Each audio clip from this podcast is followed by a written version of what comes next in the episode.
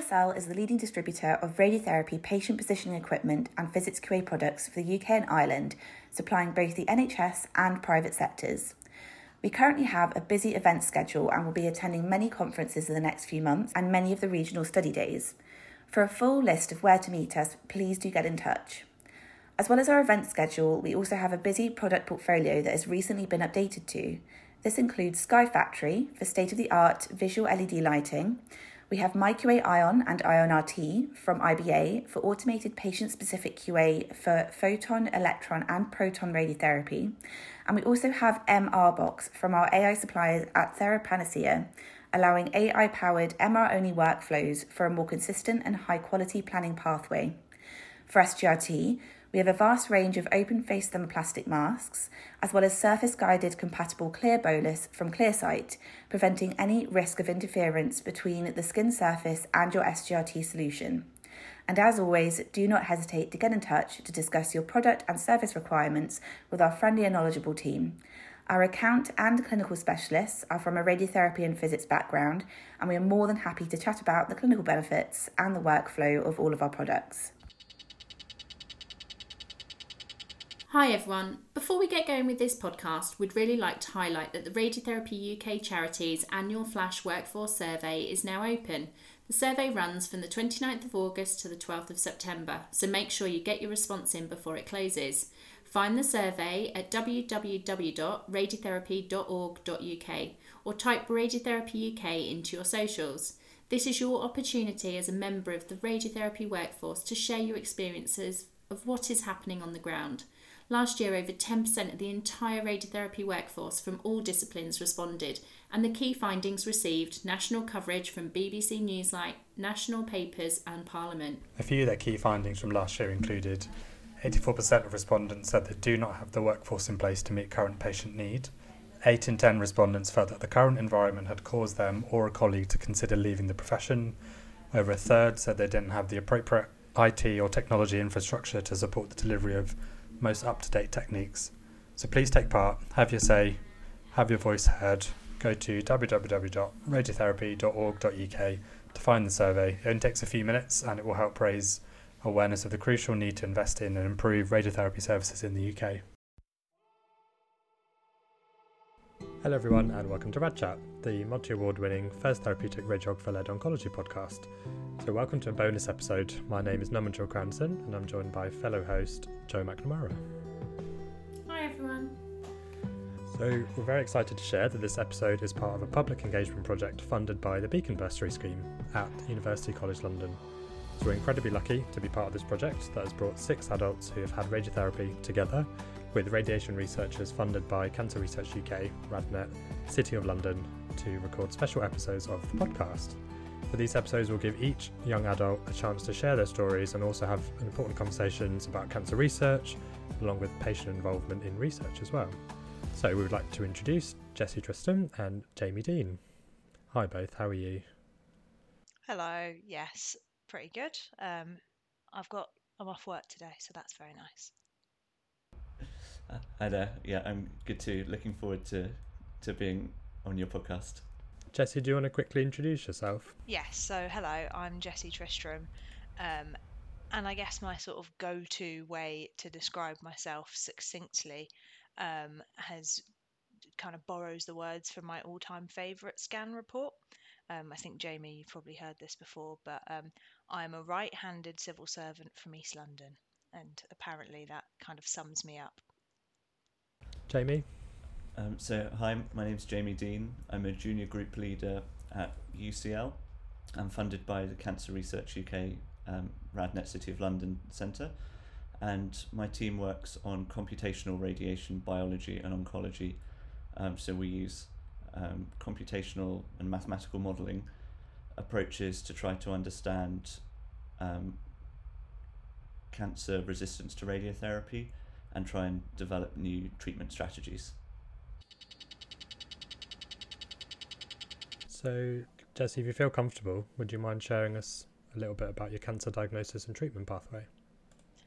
Absolutely. And uh, my right handed civil servant description it sounds far less cool than Jamie's whatever all of those words were that you just said, but they're very impressive. Um, but the sort of potted history of my cancer diagnosis, because the sort of care pathway is a bit more of a care maze um, in my case, um, and I think in most people's cases. Um, but it starts one morning in August 2021, and I woke up and I just felt really odd. And by the end of the day, I was having 30 second deja vu episodes accompanied by a rising nausea sensation and sensory hallucinations in my taste and smell. And I become overcome with fear. So, for want of a kind of neat way to describe it, um, it was like deja vu of the most awful experience of my ni- life, but I knew it had never happened. Um, mainly, something just felt very, very wrong, and wrong enough that within 24 hours, I went to the GP, who confirmed that these deja vu episodes were a type of seizure a little known type of seizure called focal aware seizures, although apparently, according to Google, the most common type of seizures in adults, but who knows whether that's true. Um, but the GP referred me for an MRI, and one MRI quickly turned into two, and within 10 days of my first episode, I was told that they had found a lesion, um, which was a word that doesn't inspire much sort of confidence, but also f- fear either. Um, so I was referred to the specialist hospital in my area, and a week later, I turned up to my follow up appointment to find that the wrong referral had been made. And I was given a number to call the right service, who would be able to explain what they thought was was wrong. So I, obviously, I called it almost immediately. I think before I'd even left the hospital. but no one picked up, and so it rang through to voicemail. And at the end of the voicemail, it was welcome to the brain tumor unit. so that's how I found out that I had a brain tumor. Um, although at that stage, once I'd been able to actually speak to the brain tumor unit, I was told that it was benign and that I would likely live with it just in my brain forever. So skipping over nine weeks and several hospitalization where it's hospitalizations where it all becomes very hard to follow and a couple of fights for treatment with my neurosurgeon as it became obvious that my apparently benign brain tumor was growing incredibly quickly even though they didn't want to sort of believe it my, again my sort of another of my favorite quotes from my uh, kind of cancer pathway.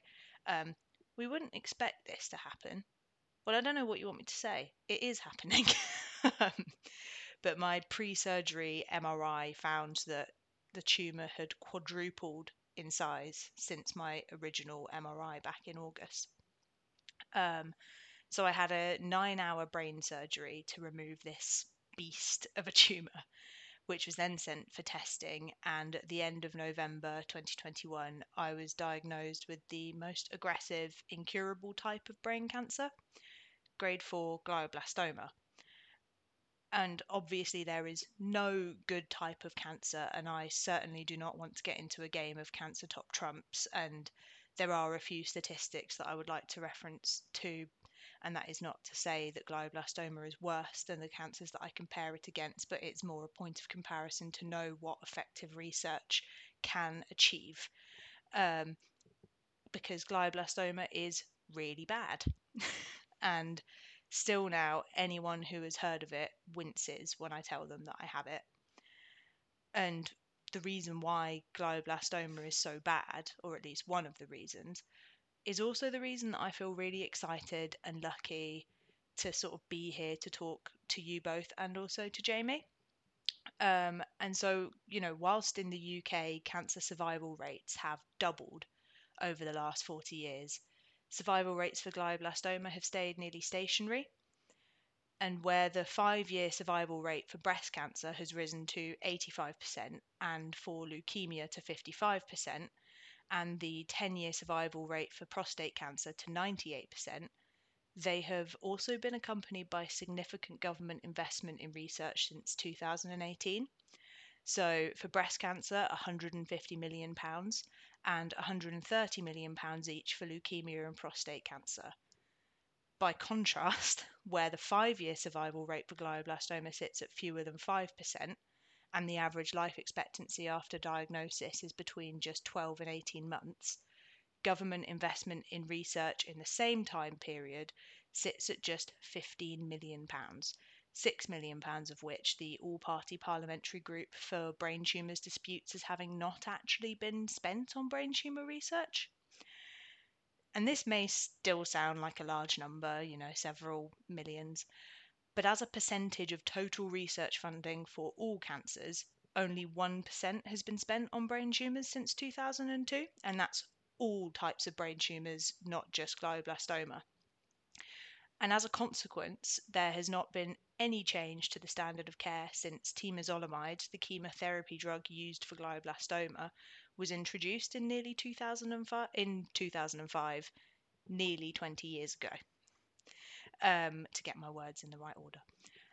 and glioblastoma is now the deadliest cancer to adults and children aged under 40. But that was a lot of statistics, and we are not just a statistic, and nor are we just glioblastoma patients. We are people. And one quote that's really stuck with me, you know, it was 2018, shortly before her death from glioblastoma, Baroness Tessa Jowell said, For what would every person want? First, to know that the best, the latest science was being used, wherever in the world it was developed, whoever began it. And instead, in this country, people with glioblastoma are in large numbers starting GoFundMe pages to pay for treatments abroad, often costing between 100 to 150,000 pounds. And instead, Dr. Matt Williams says in the recently published Pathway for a, to a Cure report, every week I have to tell patients that there is nothing more we can offer. I have now been a consultant for 10 years, and those conversations are the same now as when I started. But Baroness Jowell also said that she had such great hope. And we do. We have a world class health system, we have world class academic institutions, and I'm hoping that Jamie might be able to tell us what research he's working on and why we can be hopeful. And I also didn't finish my story to answer the question that I was actually asked. So I had six weeks of radio and chemotherapy, followed by six more rounds of chemo on a roughly monthly cycle, uh, which is the standard of care for glioblastoma. I finished my treatment now nearly a year ago, and just last week I received my fifth no evidence of disease scan result. Four days ago, I celebrated 19 months since my diagnosis, and I like to think that the fact that that's still not the end of my story can also give us a bit of hope. Of hope. Um, did they go through any research clinical trials with you at that point? No, the sort of message that I was given at that point, it was one of the only questions that I was emotionally able to ask um, at the point of my diagnosis. And the message that I was given was no, there's nothing at the moment, and you wouldn't be eligible anyway. And the understanding that I kind of have gotten since is that the sort of research that does exist is mostly around recurrence rather than initial kind of diagnosis. So um, I don't know whether that's true, um, but the answer is no. And that seems to be the kind of common story that I've certainly heard in the from kind of the brain tumor community, so to speak. Jesse, how how did you find out all the statistics and information on your diagnosis? So, when I was first diagnosed, it was awful. You know, those statistics are what you find when you Google glioblastoma. And I remember sitting, and I think all of my family did, sitting looking for some sort of positive story. And I joined a sort of Facebook community um, of that was called glioblastoma survivors to thriving, which I had to leave very swiftly because I kind of realised that no one was surviving and no one was thriving on that page. Um, and so now I feel that I am living the story that I needed to see, that it was possible. You know, I don't know what's going to happen tomorrow or the next day, etc., etc. But right now, this is my life and I live a very normal life. And I needed to know that that was possible, that you could manage a, not just a cancer diagnosis, but a glioblastoma diagnosis in the way that somebody might manage, say, another incurable illness like asthma, um, you know, which we forget is also an incurable and potentially deadly illness. It, you can live your life like that.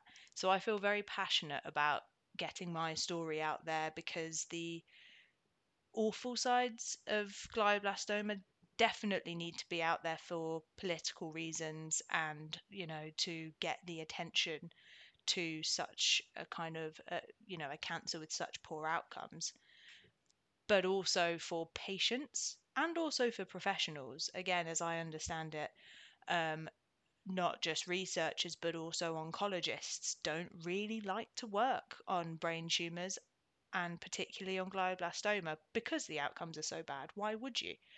Um, I wouldn't have chosen this, but I didn't have a choice. So if I did, why would I choose to then go and work on something so awful?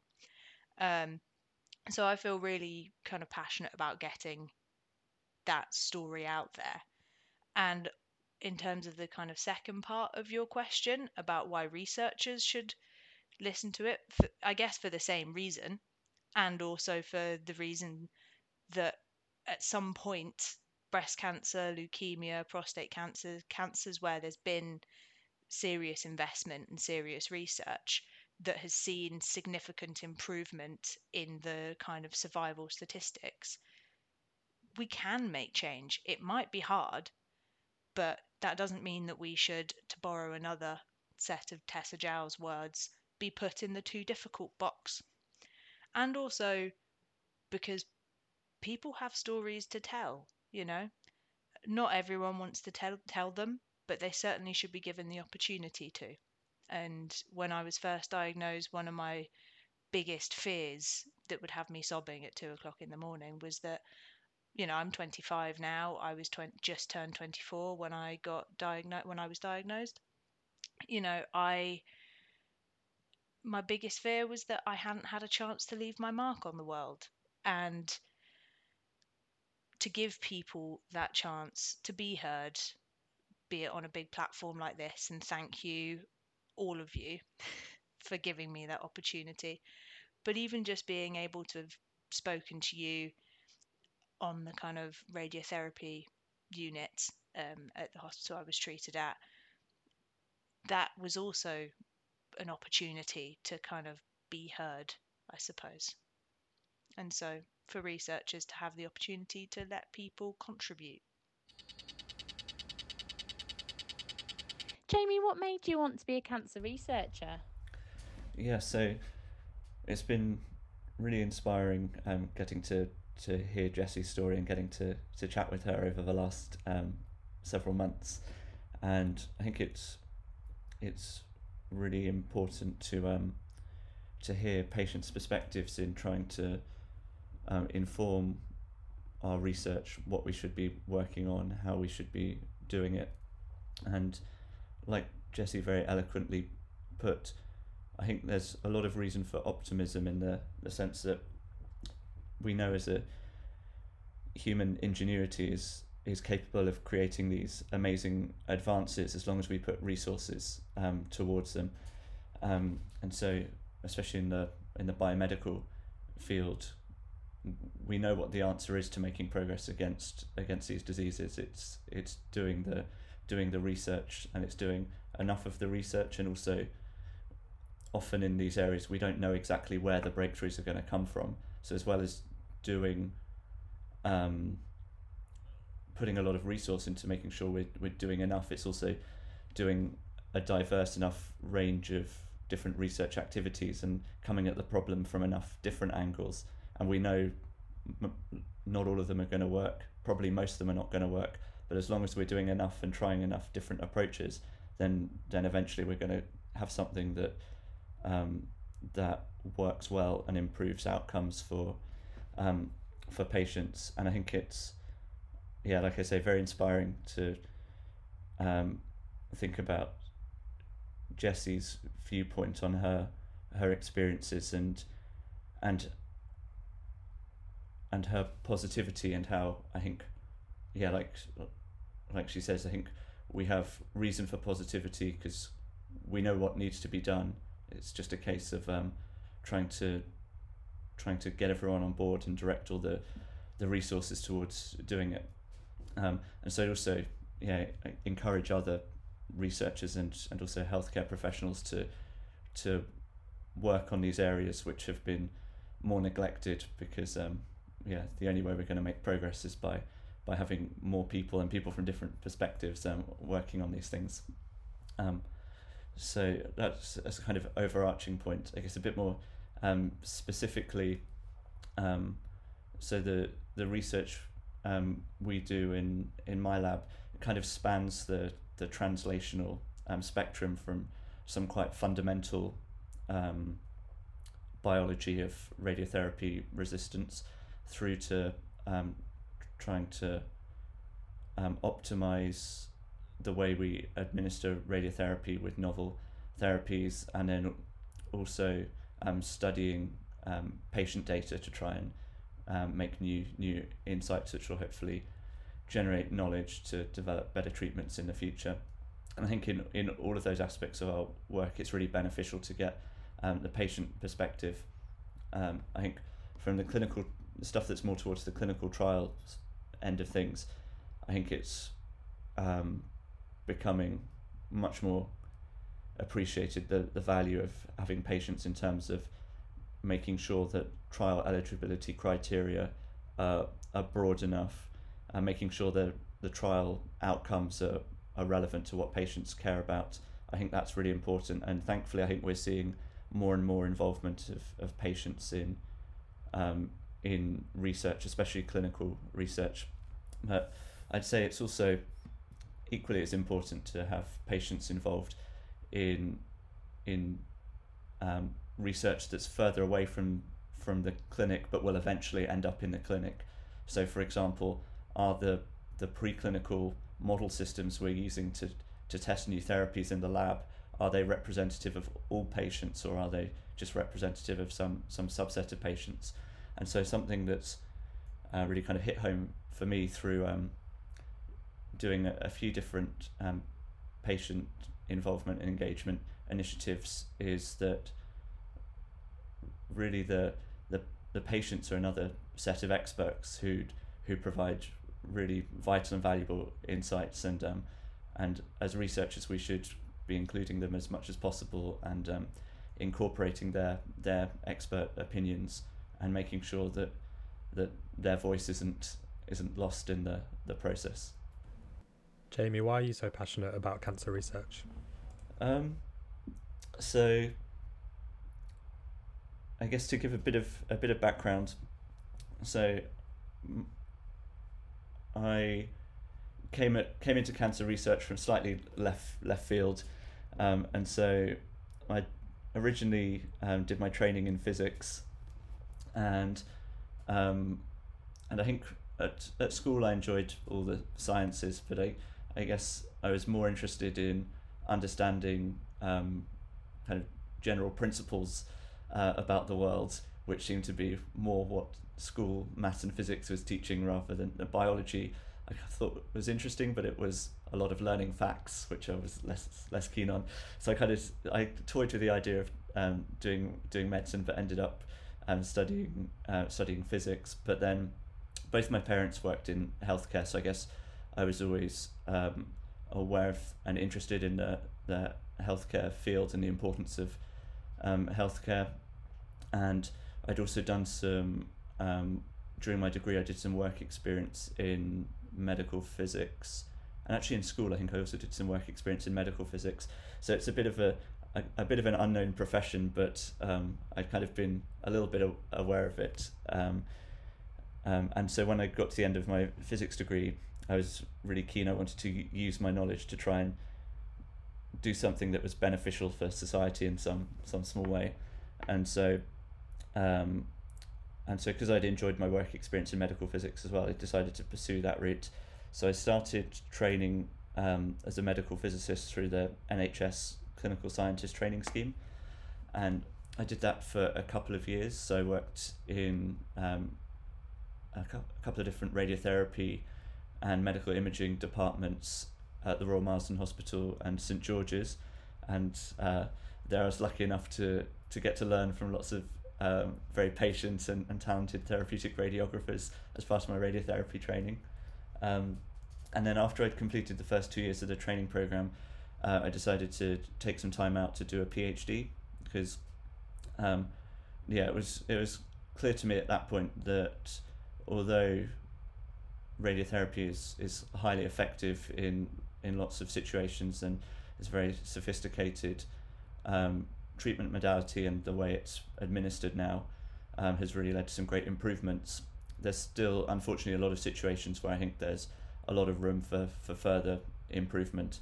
And so I felt like the way that I could make a, or try and make a contribution was through trying to uh, explore going down a, a, research route in order to improve the way that things were um, being done currently. And so I did my, my PhD which was on um, trying to um, predict toxicity resulting from head and neck radiotherapy and understand how we might be able to, to reduce toxicity through uh, altering the radiotherapy treatment planning.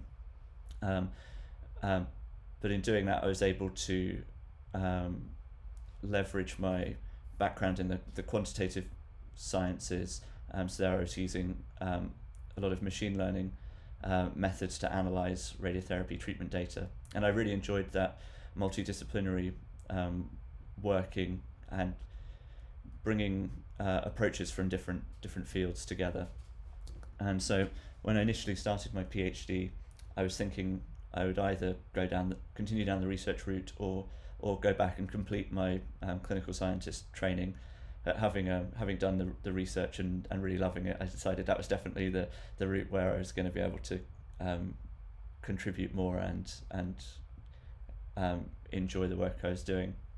Um, and then so after my PhD, I went um, over to the US to do a um, postdoctoral training fellowship um, in a lab, which again took a very multidisciplinary approach. So they do um, mathematical modeling of of cancer evolution and treatment resistance and and they did a lot of work on using those mathematical models to optimize treatment administration schedules and so during my phd um, actually attended one of the ESTRO courses quite early on in my phd which was um, on the the biology of um, radiotherapy and and that was really the first time I'd studied any biology since I was um, 16.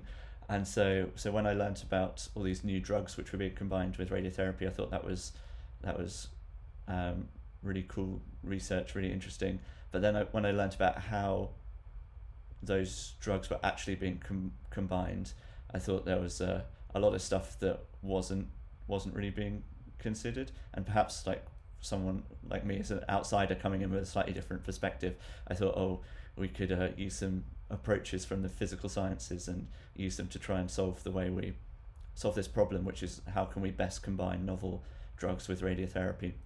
Um, and so, and so based on that, um, yeah, I went to do my postdoctoral training um, um with this lab in Boston, um, where they'd done uh, quite a lot of work on on drug resistance and not so much on radiotherapy. Um, so I did um, some work trying to optimize radiotherapy treatment administration schedules.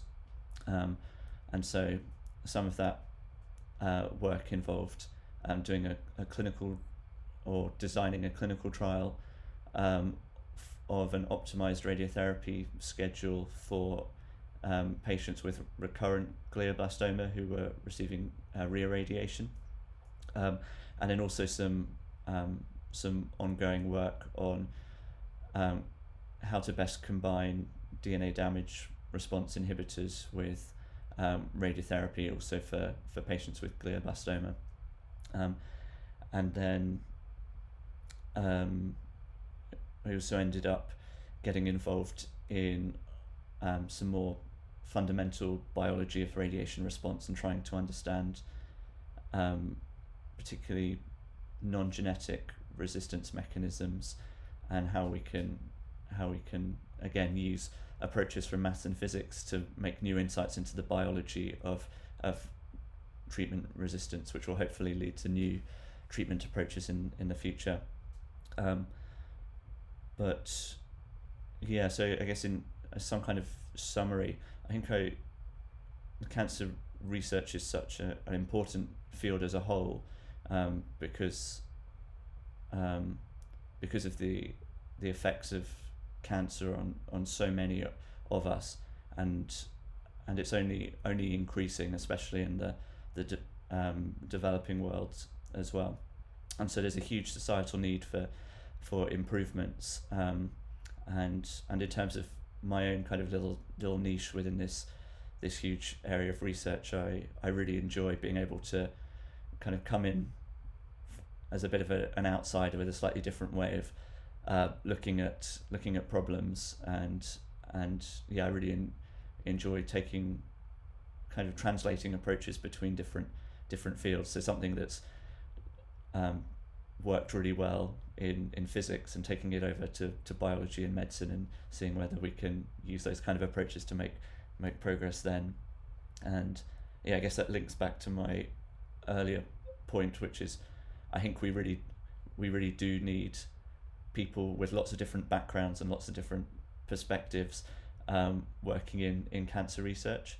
And I think as a field, it's it's definitely moving more in in that direction. So, so as biology and medicine gets the data get more and more quantitative, I think there's more and more uh, people recognize more and more the need for for people who are experts in in analyzing data and doing theoretical modeling. So, so for me personally, it's an exciting time to work in, in cancer research from that perspective as well. Can you tell us a little bit more about the project? So, so this project, which is funded by the UCL Beacon Bursary um, scheme, is really um, the the idea behind the project is to bring together researchers who work in radiotherapy with young people who've um, received radiotherapy as part of their their cancer treatment, and and to have um, conversations which provide the the kind of valuable um, valuable insights that are, that are needed from um, from the researchers getting to hear the expertise of the patients from from their experiences and and their views, and also um, hopefully share with um, share with patients um, the the kind of research that that we're doing and to show that we are trying to um, trying to make progress and that and that we really value their their input in in trying to do our work in the in the best way possible. And and so we'd done a similar project previously which had been as part of the CRUK City of London Radnet Centre where we'd had um, these these conversations um, amongst ourselves.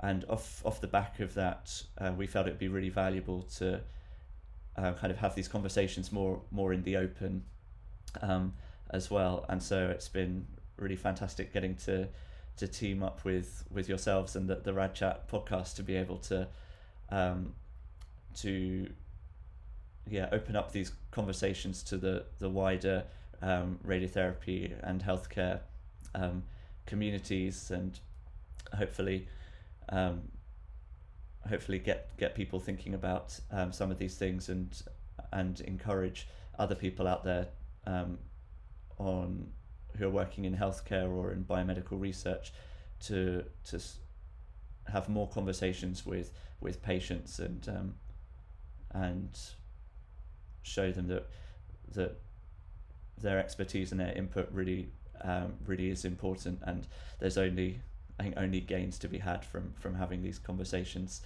Um, so so yeah, this is all quite uh, all quite new, but yeah, we're very excited in the the direction it's um, it's all going, and yeah, I'm very interested in in general about how we can can really do better public and patient involvement and, and engagement. I think now there's recognition that's that's important, which is great, but a lot of it's still very very new, and I'm sure there's um, a lot of room to to improve how it's done. So, and again, I think having these kind of conversations with with Jesse over the last few months has been has been um, really really great, and she's so eloquent and so insightful, and I think yeah, not only do we have a lot to learn in terms of our how we can um, do better research by improving by including the patient perspective, but also how we can improve the way we, we do public and patient involvement and engagement in in research as well. Um, and so we've got a, a series of conversations between um, researchers in, in radiotherapy who are based at UCL and and young adults who've received radiotherapy as part of their treatment.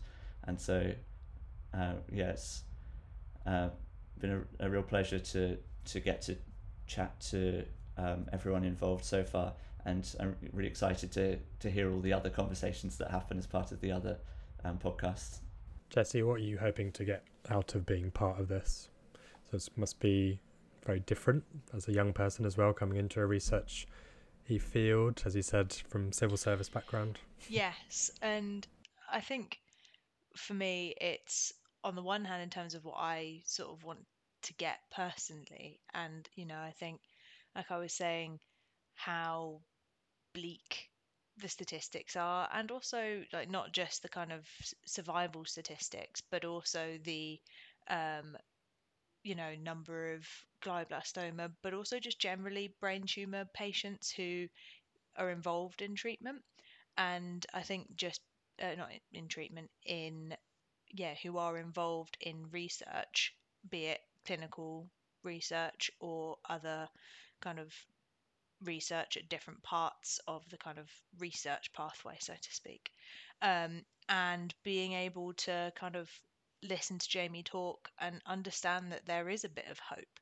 Um, and also, one thing I feel quite passionately about, you know, I think it's only 5% of brain tumor patients, and that's across all brain tumors, not just glioblastomas, are entering a very limited number of trials. Um, and I worry that we focus so much on the hunt for a cure that we forget that living and cancer are not mutually exclusive things. And I worry that by putting finding a cure for glioblastoma in this too difficult box, we risk people's lives and the quality of those lives, not just next year and the year after, but also in the next 10, 20, 30 years. And that small percentage of patients going into, into clinical trials not all of the research, and Jamie is very eloquently um, highlighted the kind of cross disciplinary approaches to research, and also the fact that a lot of research is not just specific. That's not just that there are very few brain tumor related trials, it's also about the eligibility of brain tumor patients to general trials that will have kind of patients from across spectrum of different cancers. And so if you have such a small number of brain tumor patients going into those trials, this means that the potential benefits of novel treatments being used to treat other cancers are not being identified as also beneficial to people with glioblastoma and other brain cancers. And as I understand it, one of the primary reasons why glioblastoma patients do not participate in trials, and Jamie touched on this a little bit earlier, um, is due to disabilities emerging from neurological damage caused by the cancer and the treatment. And so they are not allowed to. The eligibility criteria does not encompass them. And Jamie can correct me if I'm wrong, But my assumption, therefore, is that more attention being given to improving patients' quality of life, as well as in the search for a cure, could, as well as providing the obvious benefits to them and their loved ones, also help to move us towards a cure. And I think trying to sort of, you know, be involved in the conversations with people like Jamie who are conducting research to understand what is actually happening for my for myself but also to be able to have those conversations to share my experience so that Jamie can not just reflect that in his work but also to his colleagues and people who he sees regularly. Um, and it's obviously led me to be able to do something like this, where hopefully, you know, we'll reach a much wider cross spectrum of people in kind of radiography, other cancer patients, and potentially other researchers. Um, so hopefully to kind of spread some of that message wide, more widely um, about different approaches to research and different approaches to patient engagement for glioblastoma, but also for lots of different types of cancer treatments and making them as inclusive as possible. Completely, completely agree. Um, and yeah, like like you say, I think there's um, yeah, there's it's kind of a, a bit of a vicious circle because in order to make progress, one of the things we have to, to be able to do is is um, test out novel um, approaches in, in patients or or even perform novel measurements on how patients respond to, to standard um, treatments. And we need to be able to run clinical trials in in patients to be able to, to do that. And so by by having fewer fewer patients than we should in enrolling in clinical trials, either because um, there's there's not enough preclinical research being done in, in the space, and so there's not enough trials, or because the not enough thought has been given to the eligibility criteria, or they're too too restrictive, um, and they don't tell us enough about a lot of the patients that that get treated on a day to day basis that, that aren't eligible for um, for um, for trials, or because because of um, concerns around um, around um, side effects. Um, it, it means that for, for those and a whole combination of other reasons, there aren't there aren't enough patients in trials, which means we can't learn enough about how, how patients are responding to treatments, which hampers our ability to, to come up with, with new and new and better treatments. And um, and sounds a bit like a vicious cycle, though. Exactly. Yeah. Yeah, and so I think it's really important to to start to, to make in, improvements in patient access to trials because that's going to help the whole the whole research landscape in general. And and of course there are things we have to be we have to be cautious about. We have to make sure the design of trials is is robust so that we get high level evidence from them. We have to we have to um, um, be careful about um, um, toxicities. Um, we have to be aware of the fact that it's often very hard to get drugs into into brain tumors because of the blood brain barrier. But I think even with those things said, I think there's there's still a lot we can do to improve um, patients' access to trials because from from reading the studies in this space and, and from speaking with patients, there's a real desire for for a lot of patients to, to want to get involved in clinical trials, and so we should really try to to improve access massively for everyone's everyone's sake. How are you now, Jesse after your treatment? Um, have you got any side effects? There are so many different ways I could answer this. So I'm going to try and structure my answer a little bit.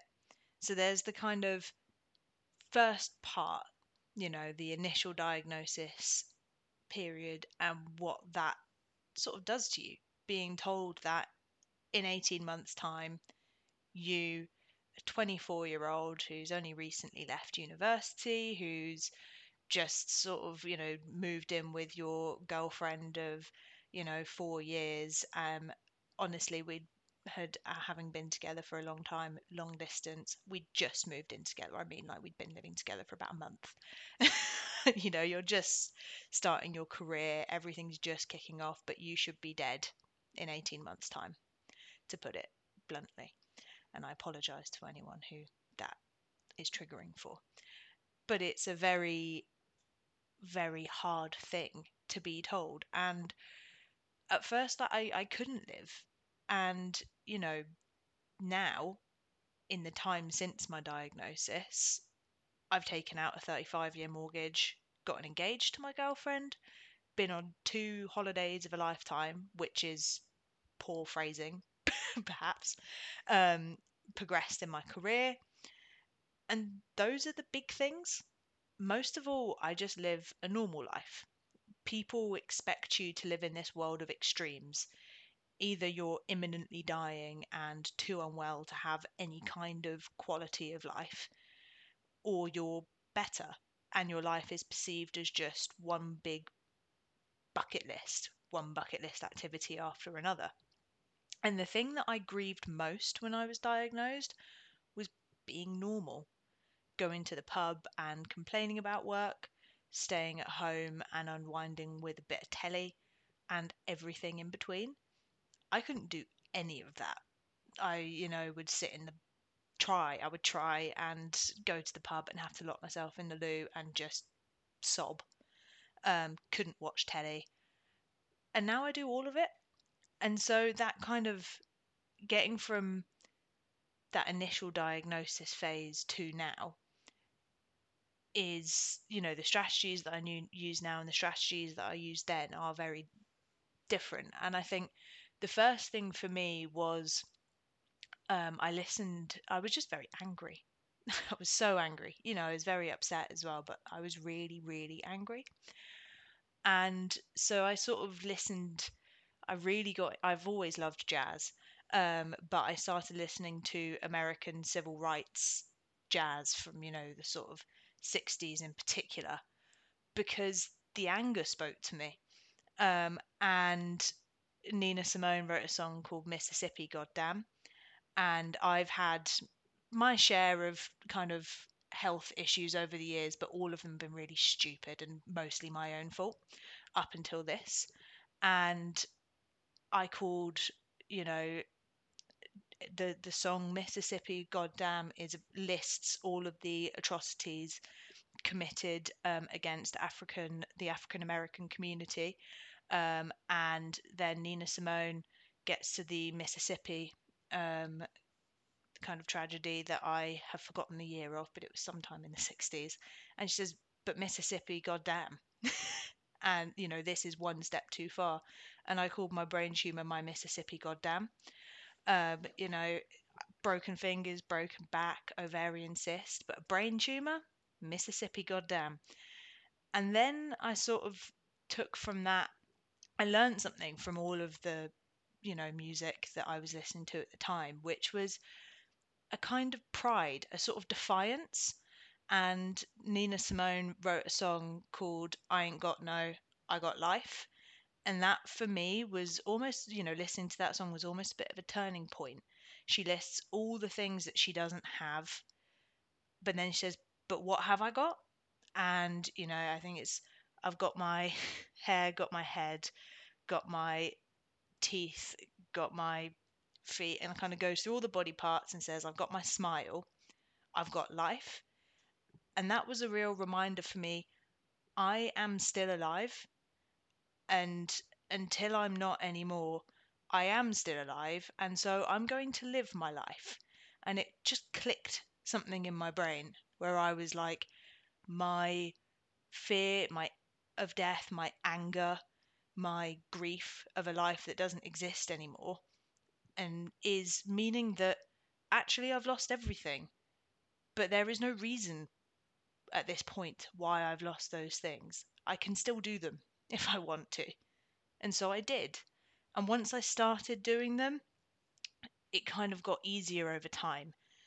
And now it's it's this weird thing where sometimes I can almost forget and then you have things that remind you like my the scan last week was looming and all of a sudden everyone in my family goes a bit mad. we all kind of get really tetchy. We all are sort of texting each other saying, I've just had a cry in the loos at work. And, you know, we're suddenly like, oh yeah, the scan's in a month's time, that's why. And it becomes really triggering and it takes you back to a time. But it's so strange because it feels like that was so long ago.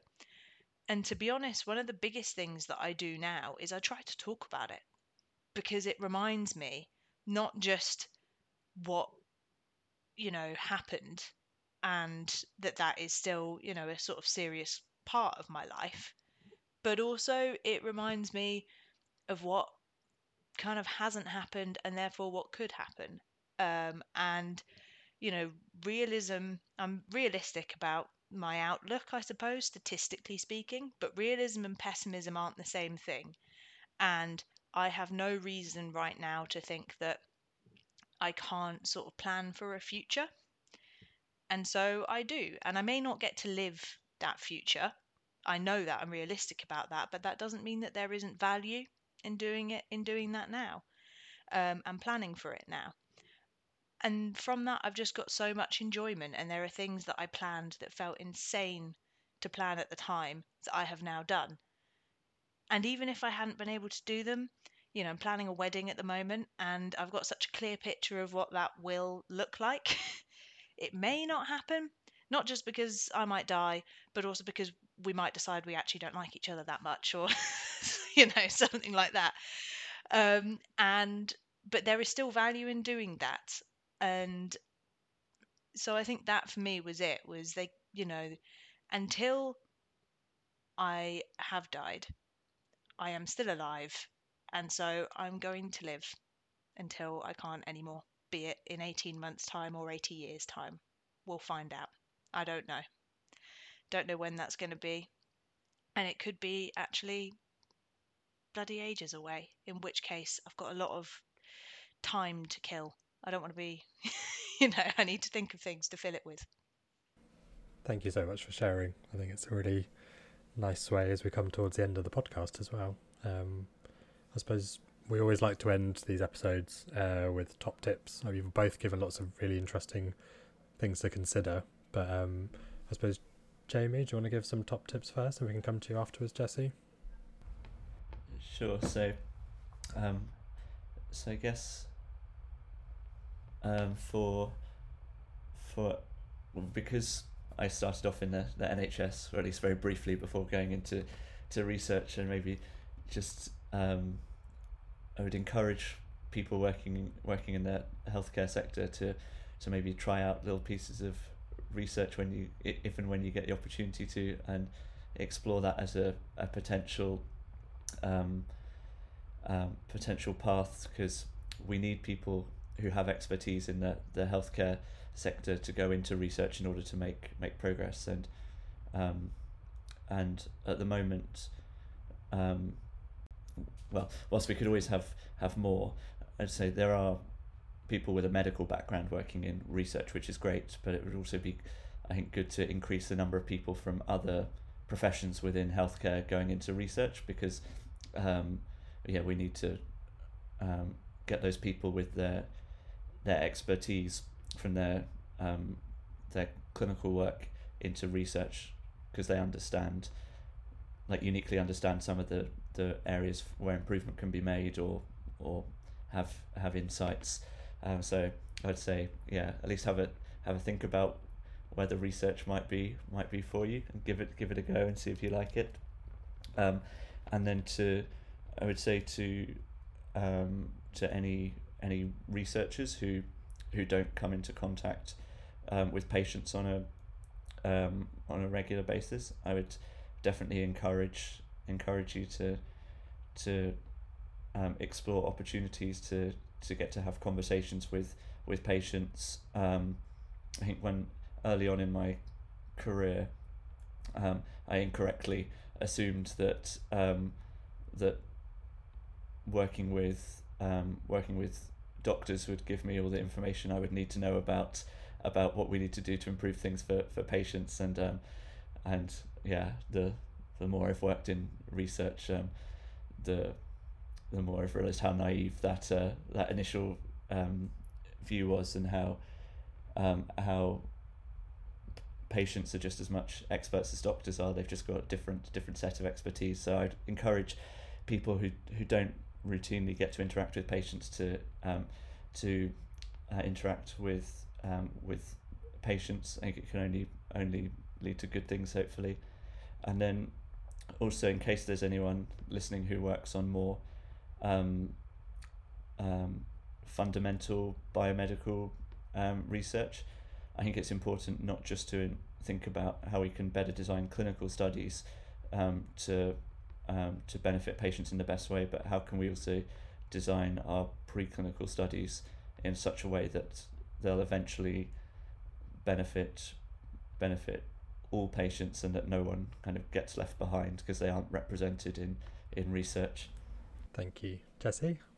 So I'll start with a bit of advice for professionals, which won't be too different from what Jamie's already sort of covered there. But improving outcomes for cancer patients is not entirely about politics. Um, it is about people and the community of carers who love and support them. And it is also not just about money, albeit the statistics that I reeled off earlier are shocking. Um, it is about the power of kindness, I suppose.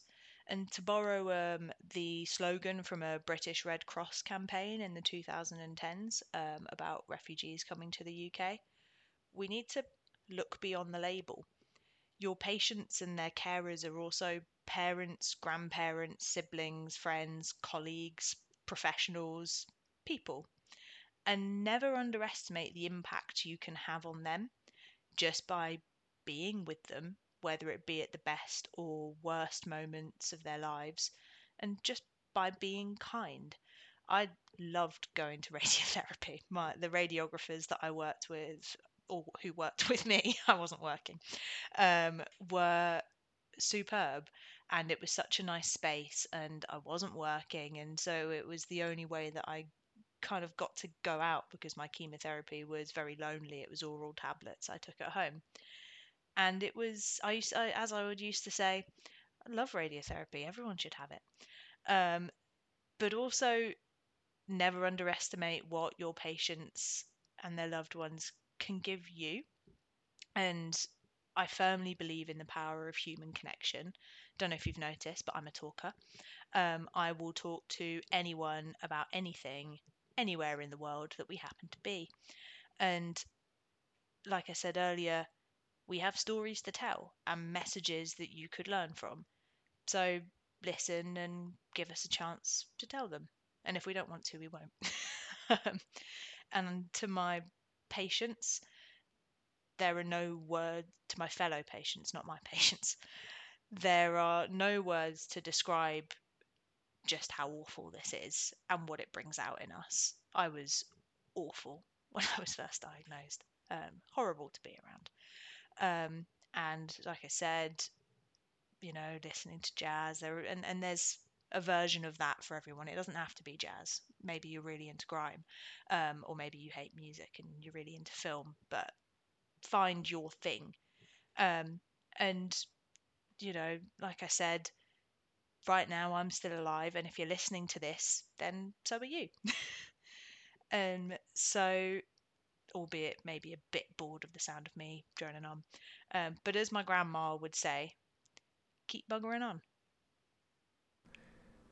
Yeah, thank you so much, both of you, for coming on and sharing and talking about research and obviously your experience as well, Jesse. Um, so yeah, thank you very much. So thank you all for listening to Rad Chat. Your hosts today have been Naman Hansen and Jo McNamara. If you're utilising this podcast for CPD purposes, consider the reflective questions posted, along with links to resources and literature that we've discussed. To receive your accredited CPD certificate, please complete the Google form linked to the podcast. So we've also posted a link to an evaluation for this episode in the show notes. It'd be really helpful for this project if you could take the time to fill it out. Thank you for listening and take care.